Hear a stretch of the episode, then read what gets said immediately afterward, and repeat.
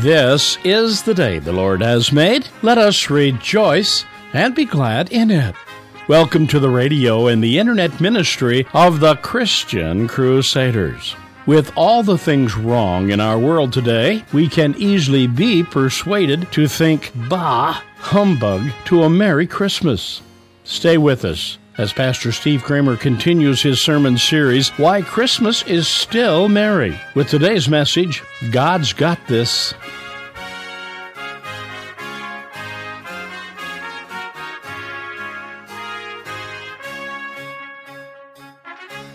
Next Friday, we will be celebrating Christmas. So, Merry Christmas! Some people are wondering will we be able to have a Merry Christmas with the way the world is right now? And the answer to that question is yes. Stay with us. Find out why. We begin our service in the name of the Father, the Son, and the Holy Spirit. Amen. Let's pray. Stir up your power, Lord Jesus, and come. Take away the hindrance of our sins and doubts and make us ready for the celebration of your birth, that we may receive you in joy and serve you always. For you live and reign with the Father and the Holy Spirit now and forever. Amen.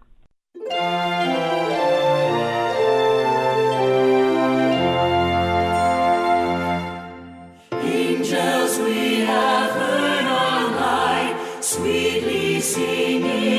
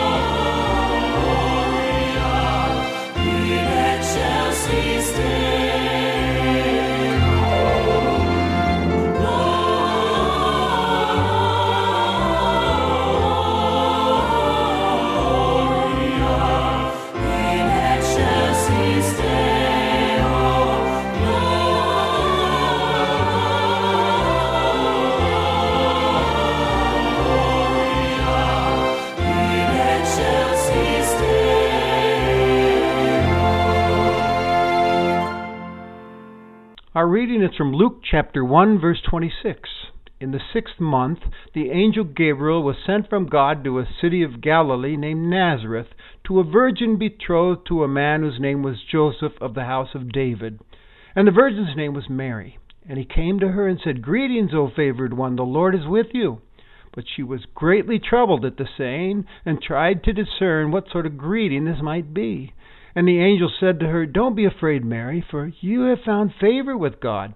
And behold, you will conceive in your womb and bear a son, and you shall call his name Jesus.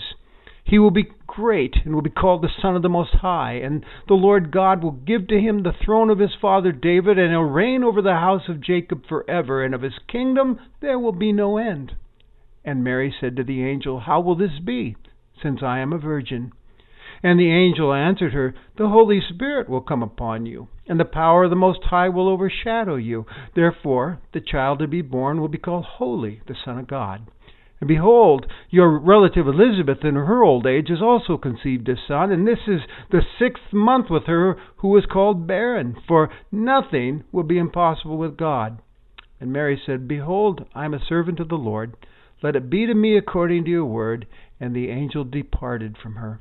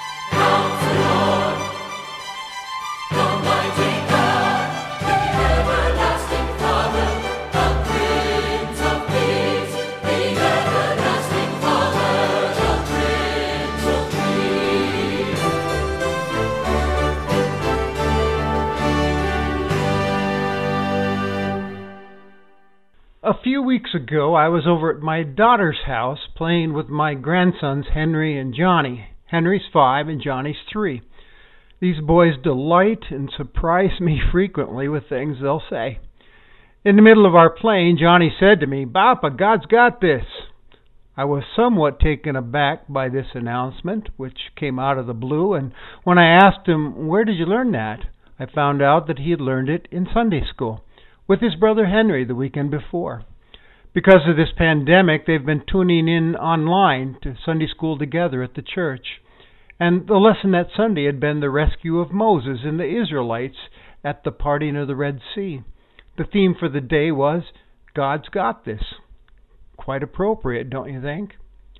Well, God's got this strikes me as a good theme for today's passage as well. It marks the beginning of another rescue story the birth of Jesus Christ, the Savior of the world. The world needed rescuing. It was captive to the power of sin and death and the devil, and on the surface, it seemed that darkness was winning the battle and things looked rather hopeless.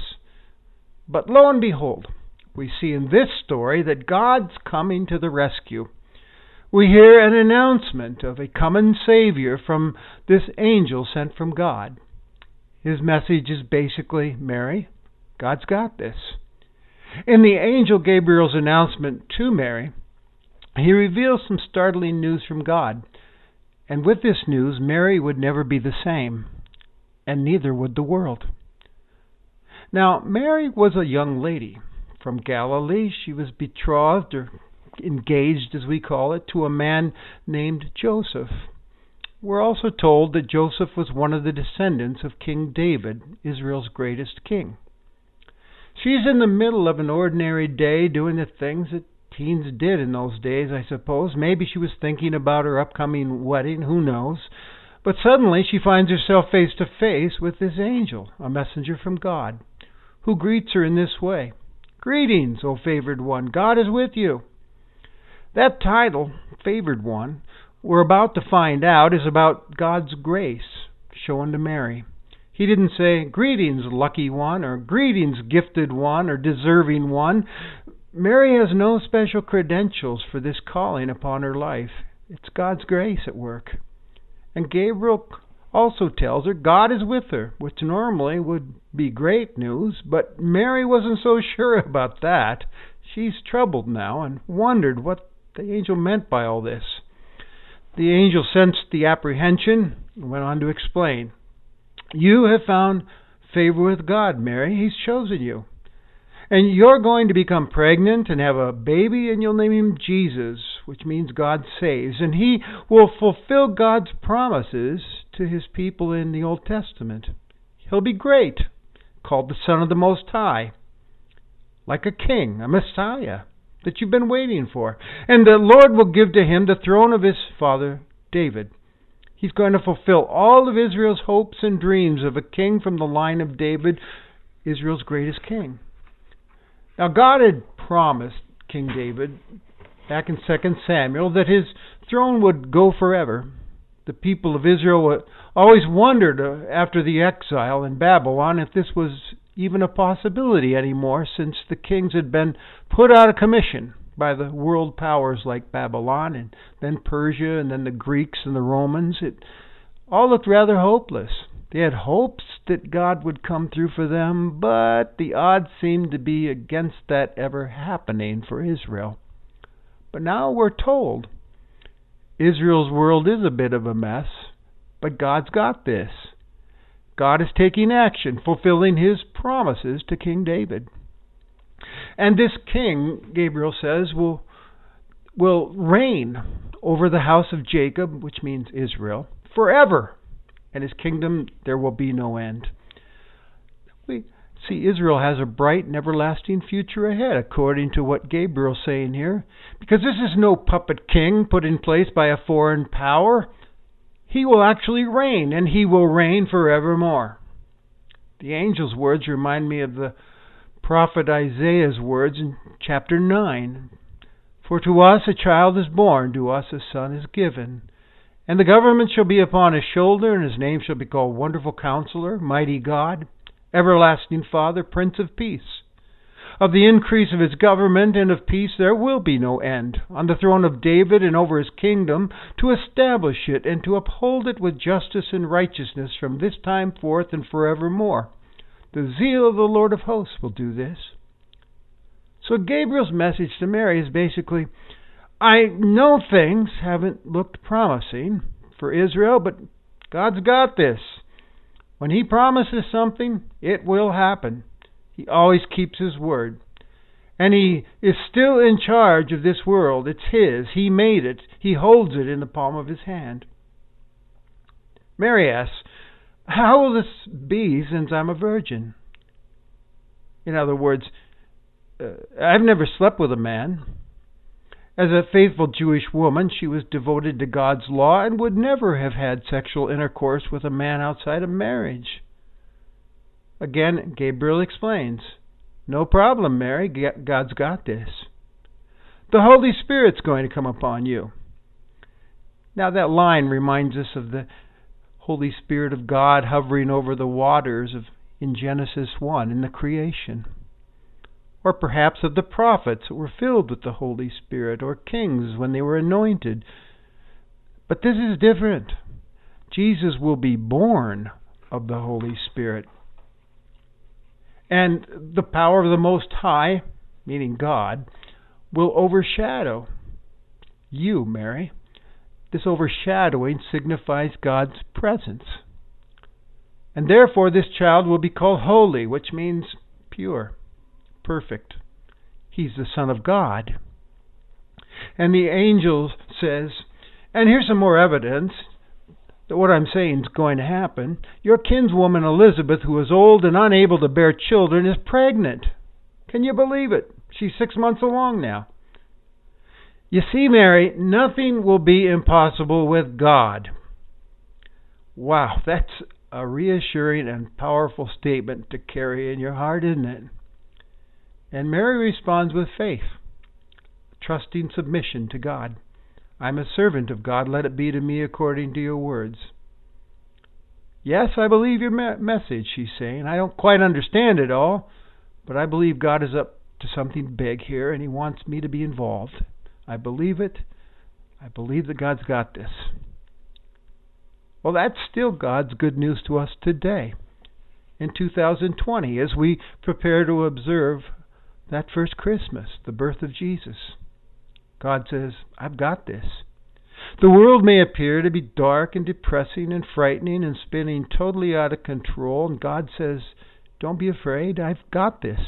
I made it, I redeemed it, it's still mine, I'm all powerful, I can do anything, I'm still at work, I have a plan, and it's a glorious plan. It's all coming to a head, and in the end, you'll see that I had the last word over this world and over you. And trusting in Jesus, you're mine. And nothing can snatch you from my hand. You might be feeling isolated and alone these days. The the family isn't going to be together this year. The kids can't come to see you because of the risks due to the pandemic. You can't be with your mom or dad perhaps or grandma and grandpa this year in order to protect them and you from that virus. God says, I know you feel alone, I'm but I've got this. I am still with you. You are not facing these moments alone. Remember, Jesus is Emmanuel, God with us. I'll never leave you, never forsake you. You lean on me. Talk to me. Let me speak to you through my sacred word as you read those Gospels of Jesus Christ, and you will see for yourself. You're not alone. Someone listening to this message today might be facing terminal illness. And others of you perhaps might be people who are aged and you know you're nearing the end of your lifespan.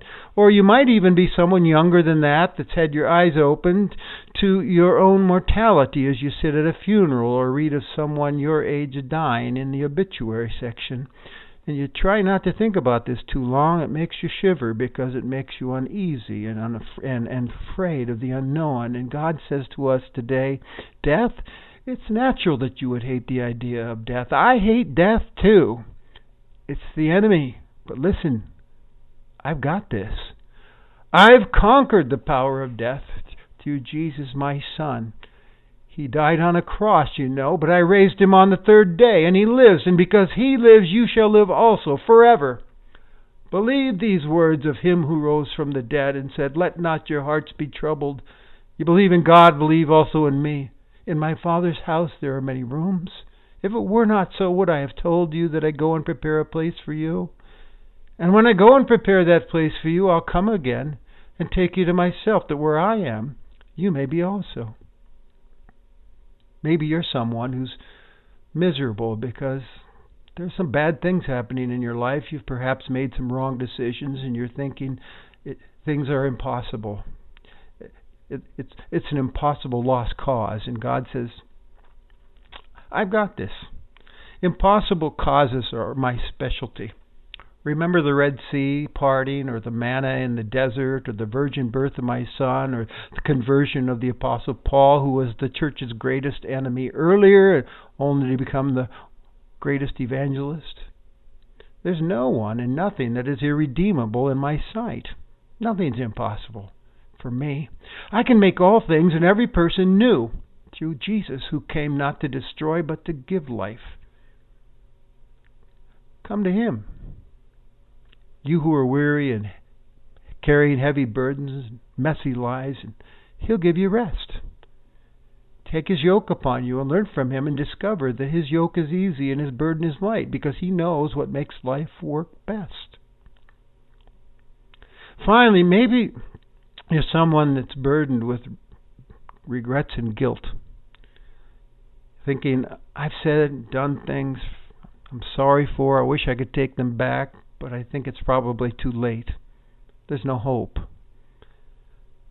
The core message of Christmas is there is hope. Yes, you might be totally messed up and far from God, but God's got this.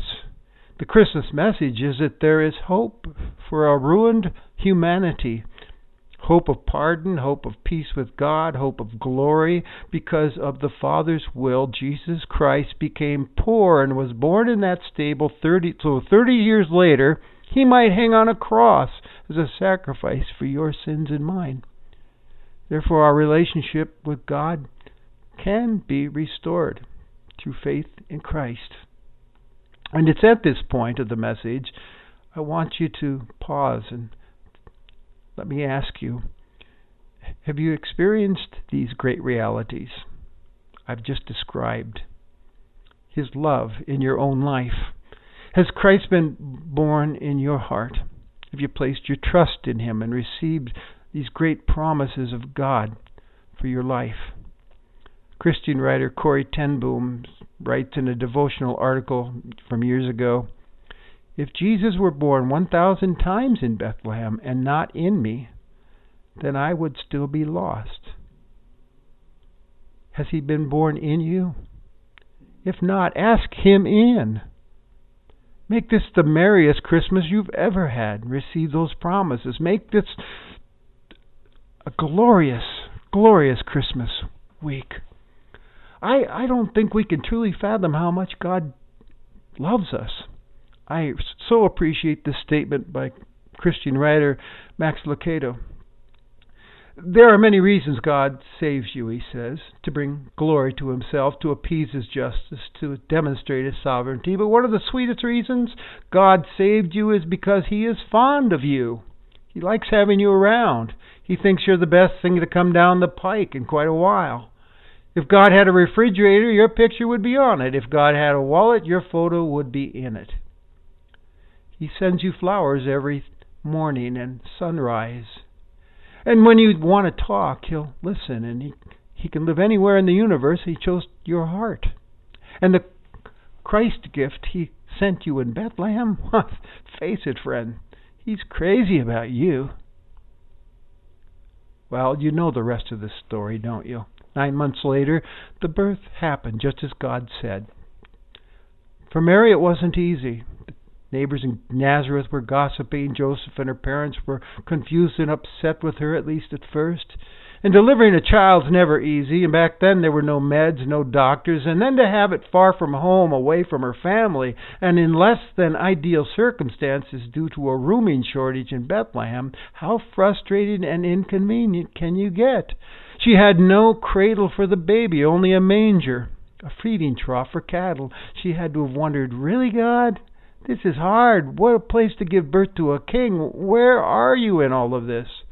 But then suddenly some shepherds show up from the fields outside of Bethlehem and tell Mary and Joseph this news how the angels of God came to them and told them a Savior, Christ the Lord, had been born, and the sign that, that this was true would be a baby lying in a manger in a cattle trough.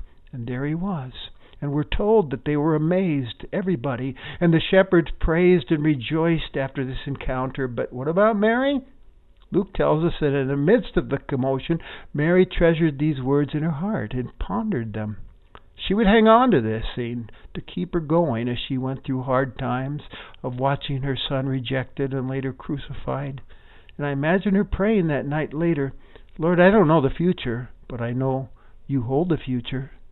And Lord, I believe that no matter what, you've got this. And that is why Christmas is still merry in any circumstance the birth story of Jesus, the Son of God, points us once again to the life giving truth of God's faithfulness, power, and love for you and me. And if you are a follower of Jesus Christ, nothing can separate you from Him. You're never alone, and you belong to Him forever. It's true, life can be scary. The world is a messed up place, and we're unable to fix it ourselves. But this upcoming week, I encourage you to read Luke chapters 1 and 2 again and take some time to ponder this great thing God has done for us. And trustingly pray to Him God, I believe you've got this, but even more importantly, I believe you've got me. Amen.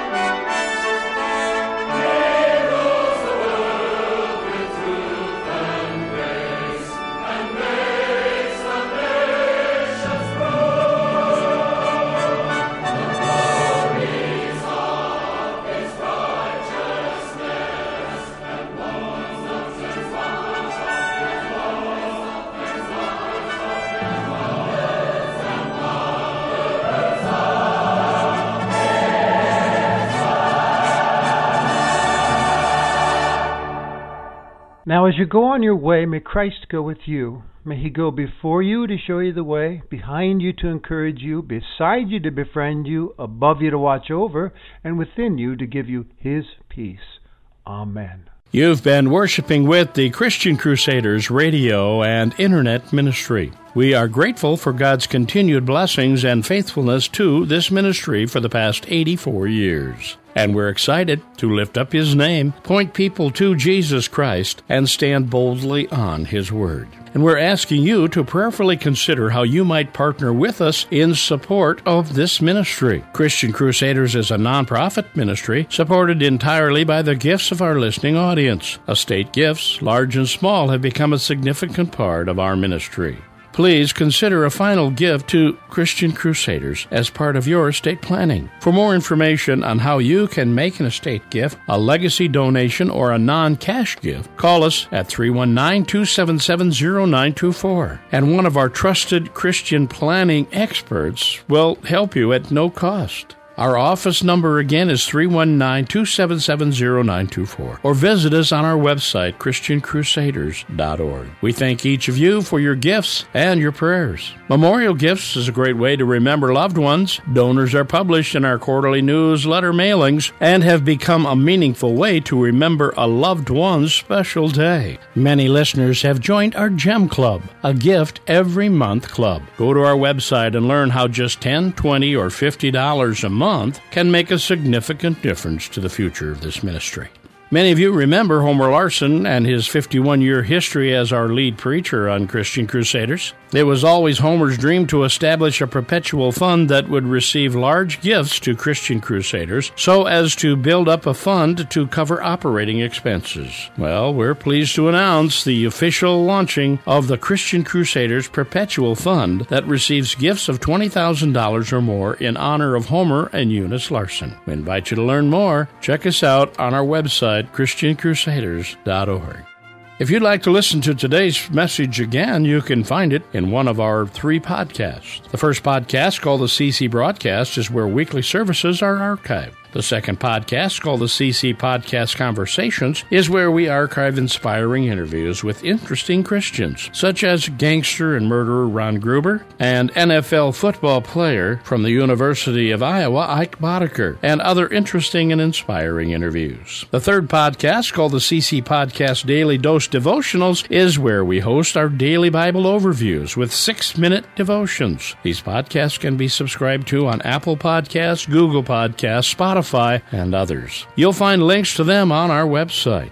We are happy you were able to worship with us today, and we pray you will join us again next Sunday on this station. Today's service was conducted by Pastor Steve Kramer, speaker on Christian Crusaders, broadcasting and podcasting biblical truth since 1936. And now, from all of us at Christian Crusaders, Merry Christmas!